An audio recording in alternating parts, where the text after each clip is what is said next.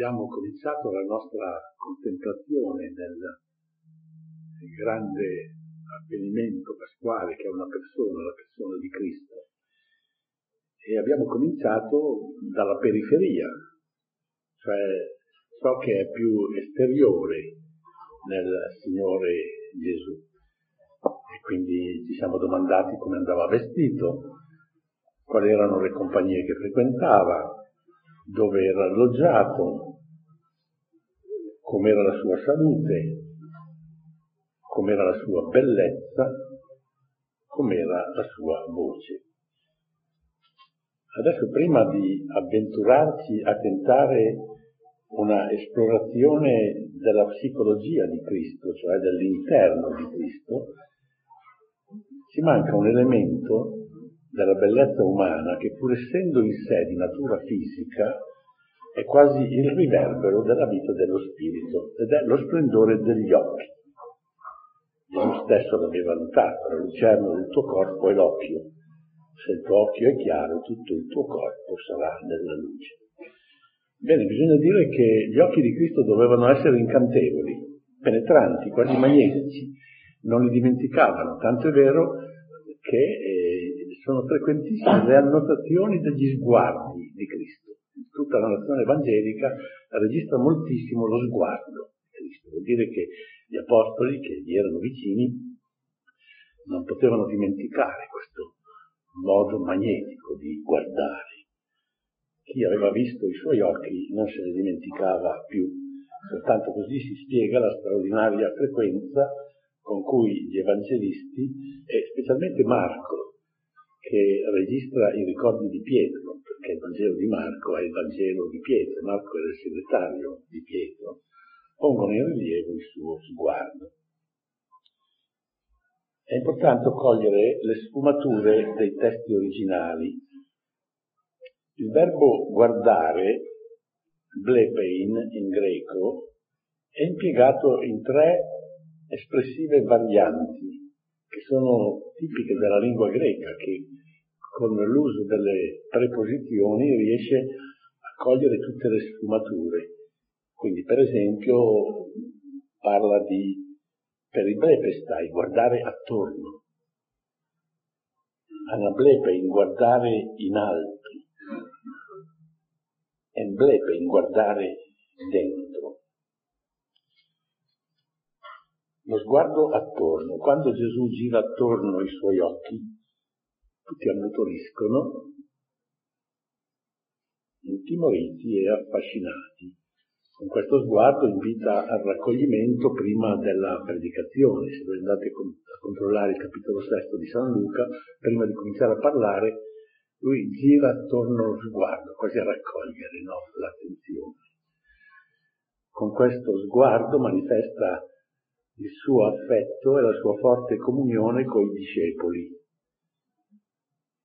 Marco, capitolo terzo, girando lo sguardo per il Blexamenos, girando lo sguardo su quelli che gli stavano seduti attorno, disse, ecco mia madre e i miei fratelli.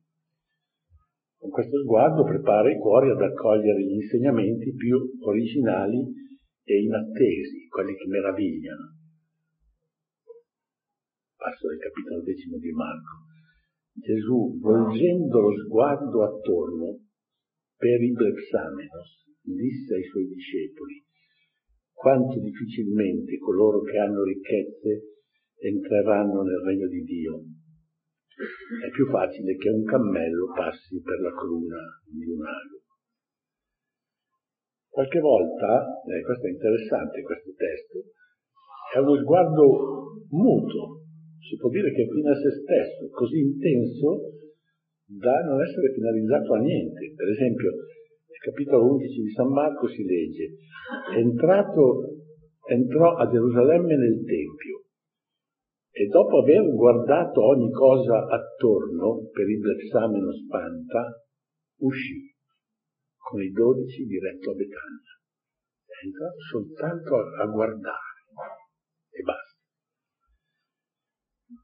Qualche volta è uno sguardo così carico di sdegno e di sofferenza che gli astanti zittiscono e non osano più replicare. L'episodio raccontato nel capitolo terzo di Marco dell'uomo malato che è nella sinagoga di sabato i farisei lo mettono lì davanti per vedere se lo guarisce. Guardate che non, non contestavano la sua capacità di guarire, di esercitare l'arte medica, contestavano che lo faceva in sabato. E lì lo mettono davanti per dire, adesso vediamo, eh, tu, tu, lo guarisci e noi ti accusiamo. E lui, vedendo che prendono, prendono la sofferenza umana come strumento delle loro beghe teologiche, veramente si incollerisce, cioè la, la, parola che usa il testo greco viene tradotta con un po' di, di come dire, di, di attenuazione, no? Per i blepsamenos autus metorges, la nostra traduzione della Celi, guardandoli tutti intorno con indignazione, ma in realtà bisognerebbe tradurre guardandoli tutti attorno con rabbia, con collera. Rattristato, dice, per la durezza dei loro cuori, disse a quell'uomo stendi la mano. Gli occhi di Cristo sanno anche guardare in alto, in un'appassionata preghiera al Padre perché l'esaudisca, ma guarda in alto anche per cercare, è bellissimo questo episodio, sorridendo tra il fogliame, un alto funzionario del fisco di nome Zaccheo, che era andato ad arrampicarsi per poterlo vedere comodamente, si era appollaiato sui rami di un scomoro come un monello di strada. E Gesù arriva sotto e lo va a pescare con lo sguardo in mezzo alle foglie, no? Alzò lo sguardo a Nablepsas e gli disse, Zaccheo, scendi subito perché oggi devo fermarmi a casa tua.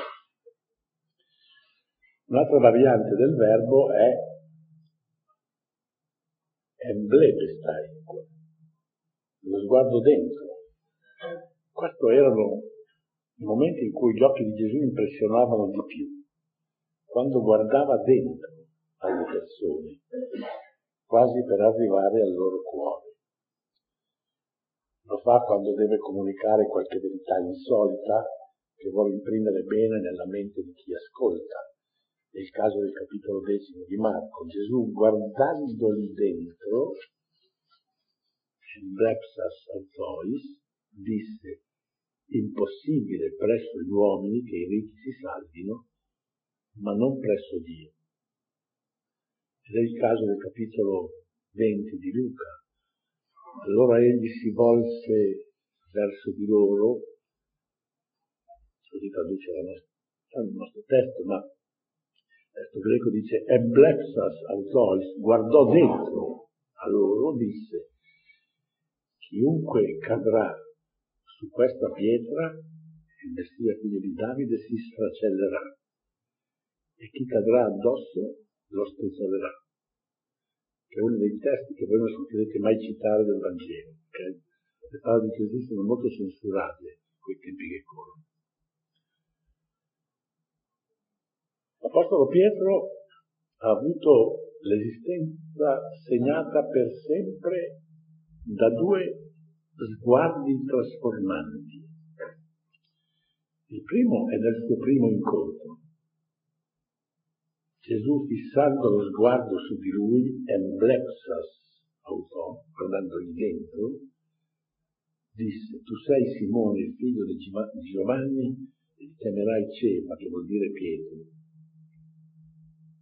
Chissà cosa avrò detto, la prima volta che mi vede mi cambia il nome, insomma. Ma certo che questo sguardo era, era la giustificazione di tutto.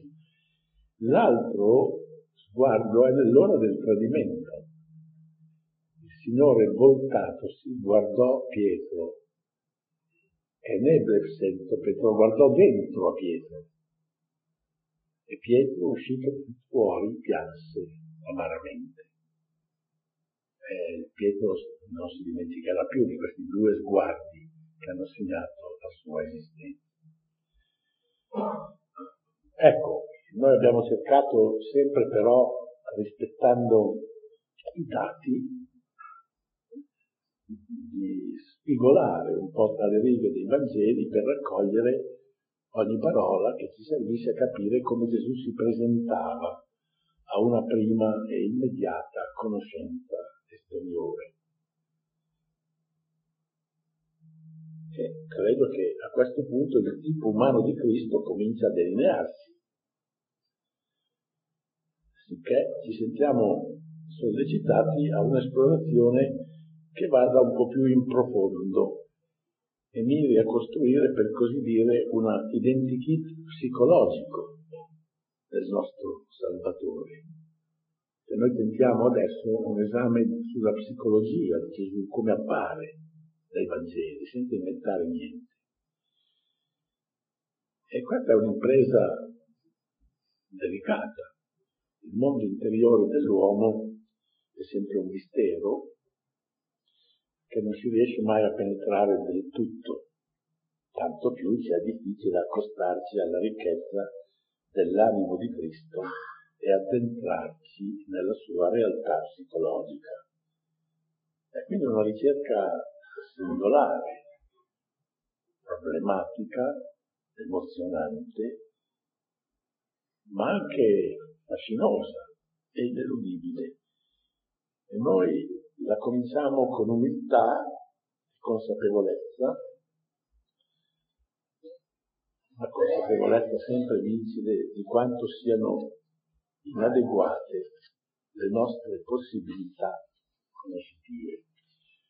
Siamo però incoraggiati in questo compito dall'aiuto decisivo offertoci dagli Evangeli che nel nostro Salvatore ci rivelano generosamente sia pure attraverso testimonianze sparse, occasionali, spesso indirette, si rivelano i pensieri, la mentalità, gli affetti, i sentimenti, il temperamento, lo stile espressivo e comportamentale, cioè quello che potremmo dire il carattere in sostanza, no?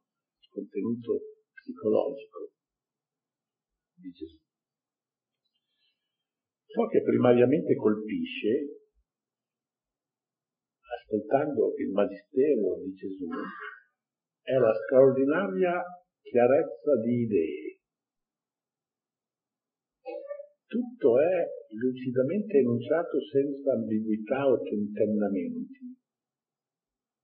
Le esitazioni, il rifugio nel soggettivismo, le formule dubitative, forse, secondo me, mi parrebbe, che sono così frequenti, giustamente, nel nostro dire, non si incontrano mai nei discorsi di Cristo, dai quali sono lontanissimi i vezzi, le civetterie, l'apparente arrendevolezza del pensiero debole, in realtà non è affatto debole, ma provato a discutere con qualcuno di loro e capite subito.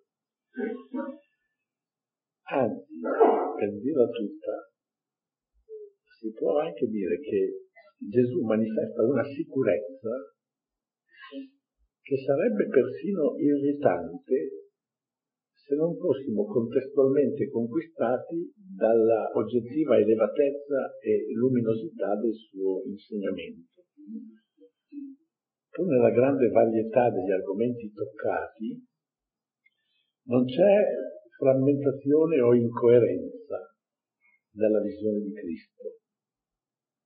Tutto è raccolto e unificato attorno a due temi fondamentali, sempre ricorrenti. Era una delle osservazioni che facevo ai ragazzi quando, quando dicevano quello che secondo loro era Gesù Cristo. Io dico, ma senti, prova a aprire il Vangelo a caso Gesù parla di tante cose, però ci sono due argomenti di cui parla sempre, e sono il Padre e il Regno. Questi sono i due poli che unificano tutto, tutta la sua concezione. Tutto è raccolto unificato attorno all'idea del Padre un padre che sta all'origine di ogni esistenza e all'idea del regno, traguardo di ogni tensione delle creature e del loro peregrinare nella storia. Quindi sono dei grandi temi. È un, un pensatore che non si perde nelle minuzie, veramente fa delle sintesi molto alte. Però non c'è nulla in Cristo né del pensatore distratto, così assorto nelle sue alte incubazioni da non accorgersi nemmeno più delle piccole cose. Questo è, è un tipo abbastanza che è entrato un po' nella leggenda, il filosofo che immerso in tutte le sue speculazioni poi non si accorge della strada che attraversa, della persona che incontra, eccetera. Gesù non è così. Non c'è niente in lui neanche del superuomo che disdegna di lasciarsi impigliare degli accadimenti senza rilevanza e senza gloria. Al contrario, Gesù si dimostra un osservatore attento, anzi interessato e compiaciuto, dalla realtà, per così dire, feriale nella quale siamo tutti immersi proviamo a fare una carellata, no? Dai suoi detti e dalle sue parabole occhieggiano le normali scenette della vita di allora e di sempre. Il bimbo che fa i capricci per avere qualcosa da mangiare. Chi di voi è un padre che se il suo bambino gli chiede un pane gli dà un sasso? No? I ragazzi che giocano nelle piazze avvalendosi delle filastrocche tradizionali adesso non ne fanno più i ragazzi, non ne fanno più, ma io ho fatto tempo a, a, a giocare con... e la, Gesù ci, ci, riporta una di queste filastrocche che serviva per i giochi infantili. Vi abbiamo suonato il flauto e non avete ballato, vi abbiamo cantato un lamento e non avete pianto. Quelle della mia infanzia sono quelle dotte che venivano dalle maestrine del, dell'asilo, sono quante belle figlie avete, Madame Adoré, oppure o bravi tamburini, che cosa volete. Ma quelli più antiche erano quelli in dialetto. Eh, io me ne ricordo una in milanese. Prestinè, le cose il pan, fornaio, Prestinè è il nome del fornaio, Guardate che è il nome latino, è pistrinum in latino, è il forno. Prestinele cote il pan, è un po' brisare risponde quella. Lei che le sta, che la tusachina marinà, e loro prendevano sotto, e, e ce n'erano diverse queste, no? Perché noi giocavamo con queste cose, perché non avevamo altro, e quindi si inventavano i giochi e si tramandavano. E, e Gesù è attento e coglie i ragazzi che stanno giocando Un'altra attenzione, per esempio, il vicino scocciatore che ti disturba perfino di notte e non ti dà pace finché non l'accontenti. Vieni, senti, è arrivato un mio amico, adesso non so cosa dargli da mangiare, prova se sei... Lui fa, ma senti, sono già a letto. No, guarda, se quello insiste, guardate che si alza e glielo dà.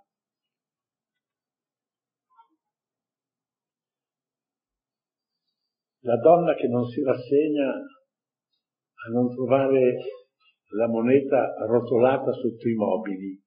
Bellissima questa scena, questo interno di una casa palestinese, questa donna che aveva dieci monete e che era il suo tesoro e ogni tanto le contava. E una volta una gli scappa di mano. Siccome le monete sono rotonde, vanno a finire sotto i mobili se era suo marito avrebbe detto, beh insomma è qui in casa, quando farà la pulizia di Pasqua le troverà. Ma una donna non si rassegna che, che ci sia qualcosa fuori posta e quindi si dà da fare e poi va a raccontare la sua avventura, avventura così esile no, a tutte le altre donne del cortile la partoriente che soffre ma poi dimentica i dolori patiti nella gioia di contemplare il piccolo nato da lei. Bellissimo questo ricordo di Gesù. I servi che si danno la bella vita nell'assenza del padrone. L'amministratore disonesto e furbo, poi viene lodato dal padrone anche, il trambusto di una festa di nozze, i banchieri che offrono un interesse sul capitale, è interessante che Gesù cita l'interesse sul capitale, avresti potuto depositarlo ai banchieri che ti avrebbero dato l'interesse.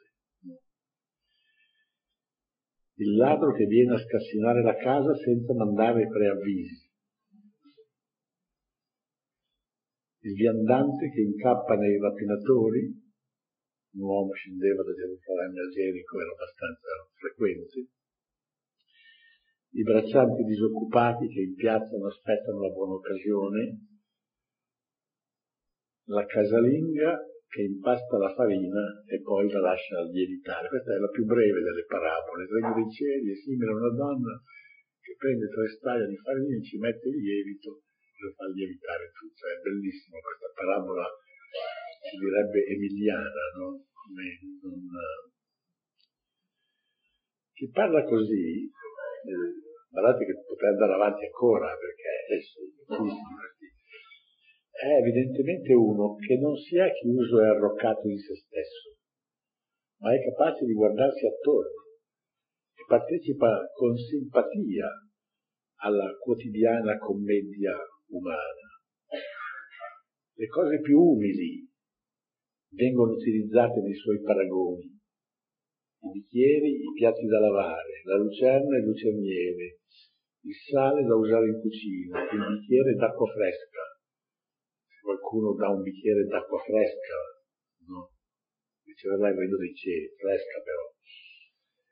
Il vino vecchio che è più buono, il vestito rattoppato, la pagliuzza e la trave, la crona degli aghi, i danni provocati dalle tarme e dalla ruggine, gli effimeri fiori del campo, le prime foglie del fico, l'arbusto di senape, il seme che cade in terreni diversamente accoglienti e produttivi, la rete dei pescatori che raccoglie al tempo stesso pesci commestibili e pesci da buttare, la pecora che si allontana dal gregge e si perde.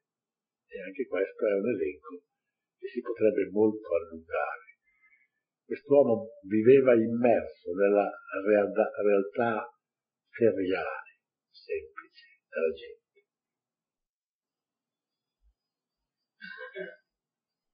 Quanto si è detto dovrebbe bastare a persuaderti che Gesù non ha somiglianza alcuna con l'ideologo che tutto preso dalle sue grandiose teorie non riesce più a vedere e a prendere in considerazione le vicissitudini spicciole della gente comune.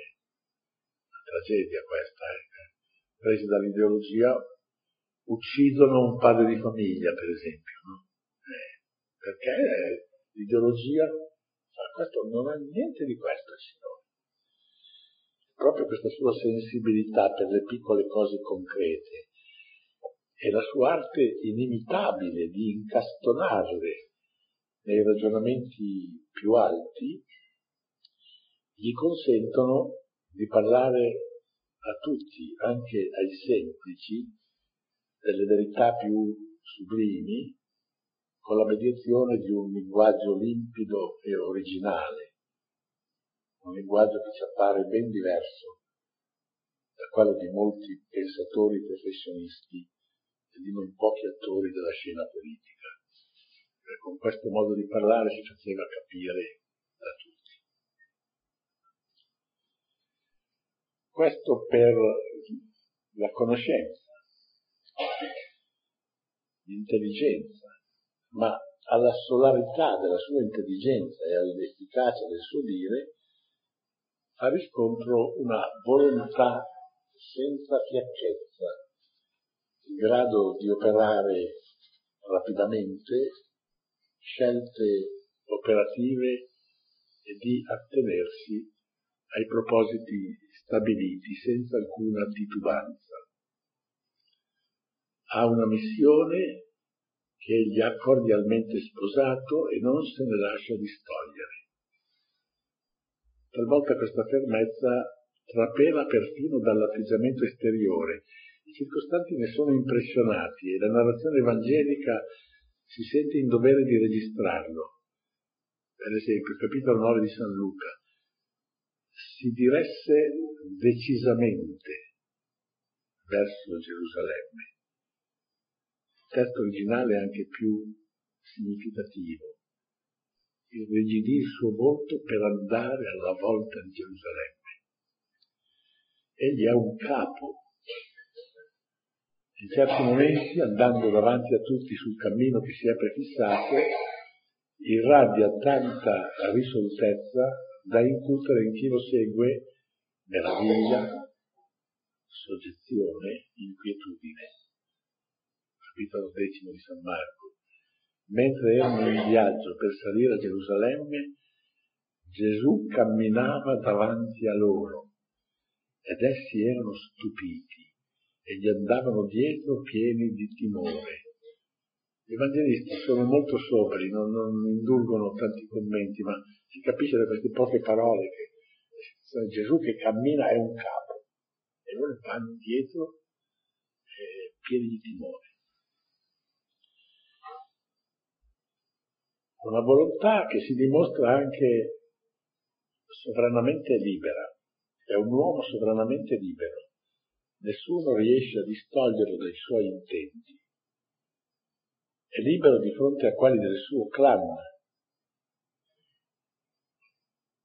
È interessante questo, quello che, che i Vangeli chiamano i fratelli di Gesù, che è il clan, il clan importante nei, nei paesi che si affacciano sul bacino mediterraneo. No? E, noi riusciamo a capire da, da pochi accenni del Vangelo come sono andate le cose. Quando Gesù si mette a predicare, il suo clan, il suo parentado dice, ma poveretto, un così bravo ragazzo è diventato matto. Era tutto casa, bottega e sinagoga, adesso si mette in giro. E allora escono per andarlo a prendere, dice il Vangelo di Marco. Poi capita che invece Gesù ottiene successo, le folle accorrono. Allora il clan, e questa è la logica tipica del bacino mediterraneo, dice, eh, momento, qui forse abbiamo sbagliato noi. Se questo fa fortuna, eh beh, la sua fortuna è anche la nostra, perché noi siamo i suoi parenti, no? Eh, però avevano guastato i rapporti perché gli avevano dato del matto. Allora di riserva c'era la sua mamma, la Madonna, che era del clan anche lei, e loro la pregano. E così c'è questo episodio che la Madonna e il suo clan vanno da Gesù per cercare di aggiustare i piatti, insomma, di riprendere le... E allora si spiega anche la risposta di Gesù che dice mia madre e i miei fratelli, chi sono mia madre e i miei fratelli? Quelli che ascoltano la parola di Dio. Questi sono per me fratello, sorella e madre.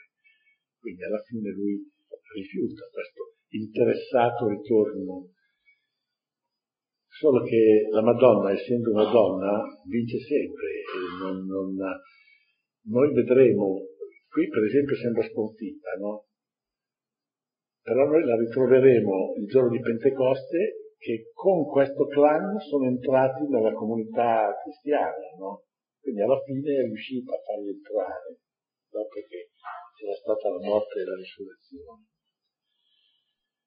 È libero di fronte ai capi del suo popolo e ai suoi avversari, che cercano di ostacolarlo nel suo ministero e ai quali risponde seccamente.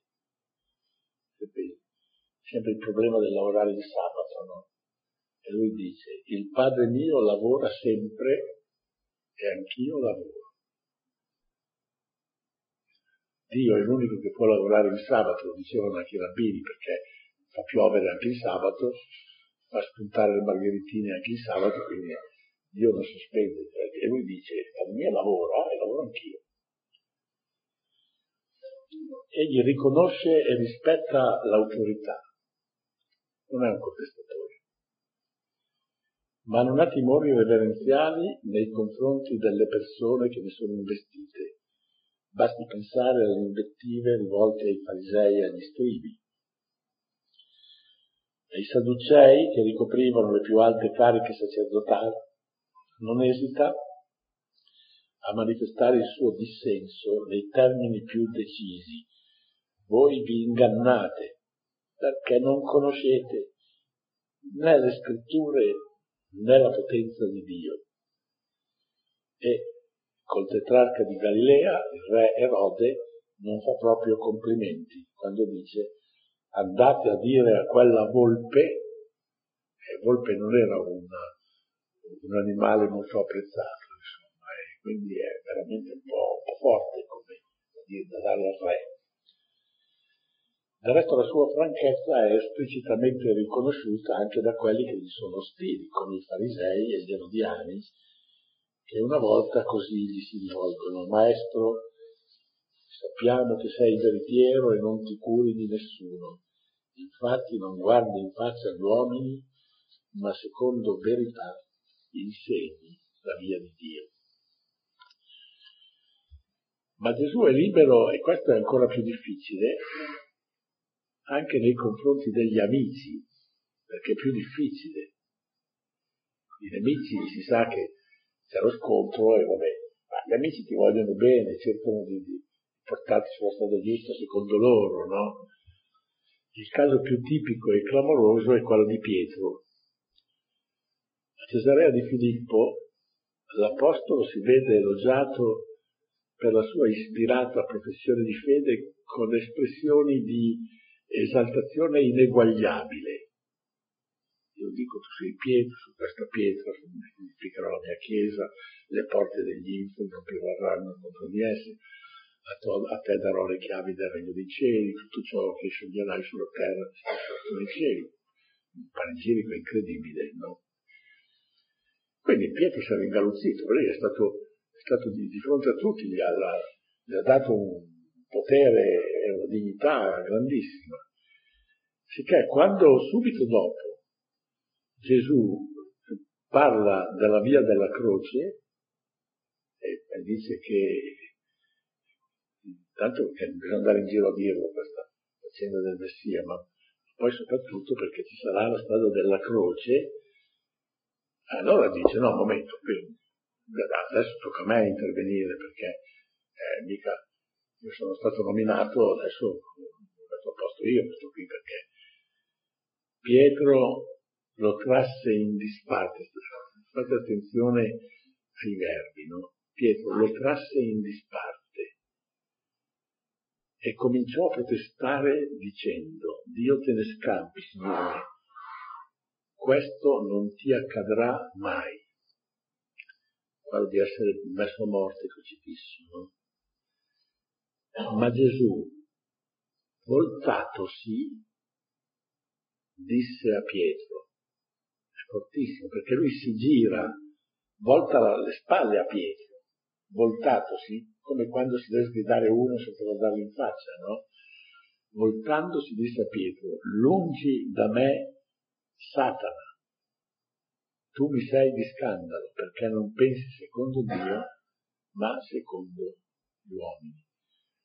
Qui si potrebbe vedere che questo rimprovero di Gesù è, è simmetrico e antitetico a quello che gli aveva detto prima. Tu sei Pietro su questa pietra e quindi tu sei Pietro d'inciampo. No? Eh, questo non la carne e il sangue te l'ha detto, cioè non i pensieri umani, ma Dio. Tu non pensi secondo Dio, ma secondo gli uomini. Le porte degli inferi non prevarranno, lungi da me Satana quindi esattamente ha smontato sua, il suo panegirico, quindi vuol dire che è liberissimo, di fronte agli amici, che pure era un amico carissimo Pietro. In un'ora di crisi, quando egli viene abbandonato da molti discepoli che non sanno accettare il discorso sulla carne e sul suo sangue proposti come cibo e bevanda dal mistero dell'Eucaristia, non cede di un punto, non attenua le sue affermazioni spigolose per amore del dialogo e di una comunione senza verità. Gesù disse ai dodici, volete andarvene anche voi, che è una delle frasi più drammatiche e meno obliabili pronunciate dal Salvatore. Volete andarvene anche voi. Io credo che il movimento ecumenico non deve soltanto ricordare Utunum Sint, deve ricordarsi anche di questa frase. Volete andarvene anche voi. Cioè su questo punto non si scherza.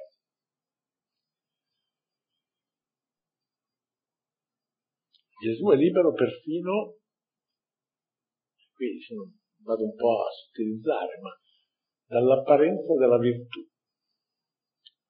Vale a dire, non lo preoccupano affatto i giudizi malevoli e manifestamente infondati che la gente può formulare su di lui. Egli va avanti per la sua strada, anche a prezzo del deterioramento della sua buona fama. Capitolo 11 di Matteo è venuto il figlio dell'uomo che mangia e beve e dicono ecco un mangione e un beone. Erano le cose che dicevano di lui, eh? Amico dei pubblicani e dei peccatori. Si direbbe che ritenga valido anche per sé l'ammonimento che rivolge agli altri. Guai a voi quando tutti gli uomini diranno bene di voi. Ma qui però dobbiamo cercare di dare un colpo di barra sulla nostra rotta perché capita spesso che uno spirito assolutamente autonomo, emancipato, risulti poi anche avido, indifferente ai mali altrui, scarsamente sensibile. Questo non è il caso di Gesù. In lui la sovrana libertà che abbiamo visto si disposa a una forte emotività e una estesa gamma di sentimenti. Per esempio, di fronte, l'abbiamo già visto, alla strumentalizzazione teologica della sventura non sa frenare la collera, o l'episodio che abbiamo appena citato, il capitolo terzo di Marco. Con molta frequenza gli evangelisti annotano la sua compassione verso tutte le miserie umane e lo fanno adoperando costantemente un verbo che nella sua etimologia, verbo greco, evoca una commozione anche fisica. Sprachnizestai, sentir compassione, dove c'è dentro la radice di splachna, le, le viscere, una commozione, quando la commozione prende le viscere. No? È uno stato d'animo che prende il Salvatore all'udire il lamento accorato dei due ciechi di Gerico. Gesù si commosse. Io cito sempre si commosse, ma è sempre questo splanidestai. Così si commuove al vedere l'angoscia di una madre che segue il funerale del suo unico figlio giovinetto, vedo di Nain. Vedutala il Signore ne ebbe compassione e le disse non piangere. Si commuove nel rendersi conto che c'è una folla affamata. Sento compassione, capitolo ottavo di Marco, sento compassione di questa folla che già da tre giorni vi stanno dietro e non hanno da mangiare. Si commuove nel contemplare un'umanità dispersa e smarrita, vide molta folla e si commosse per loro perché erano pecore senza pastore. Poi Gesù ha fortissimo il senso dell'amicizia, con tutte le diverse gradazioni di intensità che gli amici non sono come i coniugi, no, i coniugi o sono coniugi o non sono coniugi, insomma, eh, non è che, eh, anzi è pericoloso se ci sono delle, eh, delle graduazioni, ma gli amici ci sono quali amici, quali più amici, quali amicissimi, poi quali gli amici proprio, no? E, tutto, e in Gesù noi vediamo questa gradazione. Suoi amici egli chiama gli apostoli, ed è un'amicizia non soltanto di parole, ma attenta, premurosa, tanto che si preoccupa del loro eccessivo affaticamento. Capitolo 6 di Marco.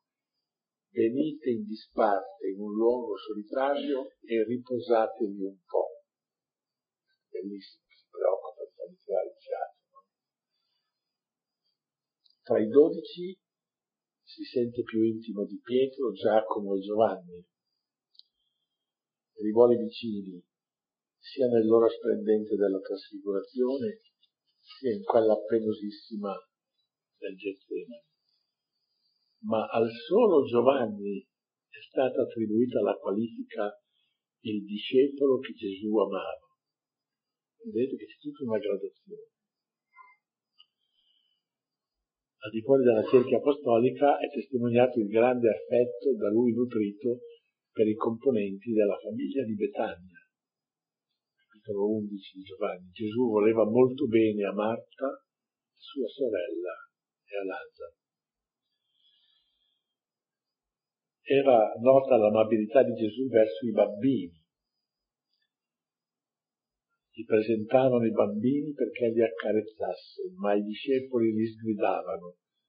Gesù al vedere questo si indignò, letteralmente è, non lo poté sopportare e disse loro lasciate che i bambini vengano a me non glielo impedite, perché a chi è come loro appartiene il regno di Dio. E prendendoli fra le braccia e ponendo le mani sopra di loro li benediceva. Poi manifesta molta gentilezza d'animo verso le donne e più di una volta interviene a loro difesa. Salva dalla lapidazione la sconosciuta sorpresa d'adulterio scusate, capitolo ottavo di Giovanni. Tra l'altro lì non, noi non ci pensiamo che se c'è un peccato che bisogna essere in due a farlo, è quello, no? E dove era l'altro? Come mai hanno preso solo la donna? No? Quindi c'era una manifesta ingiustizia, anche perché la legge antica diceva anche l'uomo, veniva punito anche l'uomo con la lapidazione, e Gesù la difende. Loda contro i pensieri maligni del padrone di casa la peccatrice che durante un banchetto offertogli da un fariseo aveva osato venire a profumarlo e a bagnarlo con le sue lacrime. Ribatte seccamente a Giuda e gli altri commensali che criticavano Maria, la sorella di Lazzaro, per il suo gesto inatteso e la sua prodigalità. Aveva rotto vaso prezioso d'alabastro diffondendo un profumo che l'occhio esperto di Giuda aveva valutato 300 denari. Lasciatela stare, è bellissima questa espressione, lasciatela stare. Perché le date fastidio? Ella ha compiuto verso di me un'opera buona. Bene, possiamo fermarci qui. Thank you.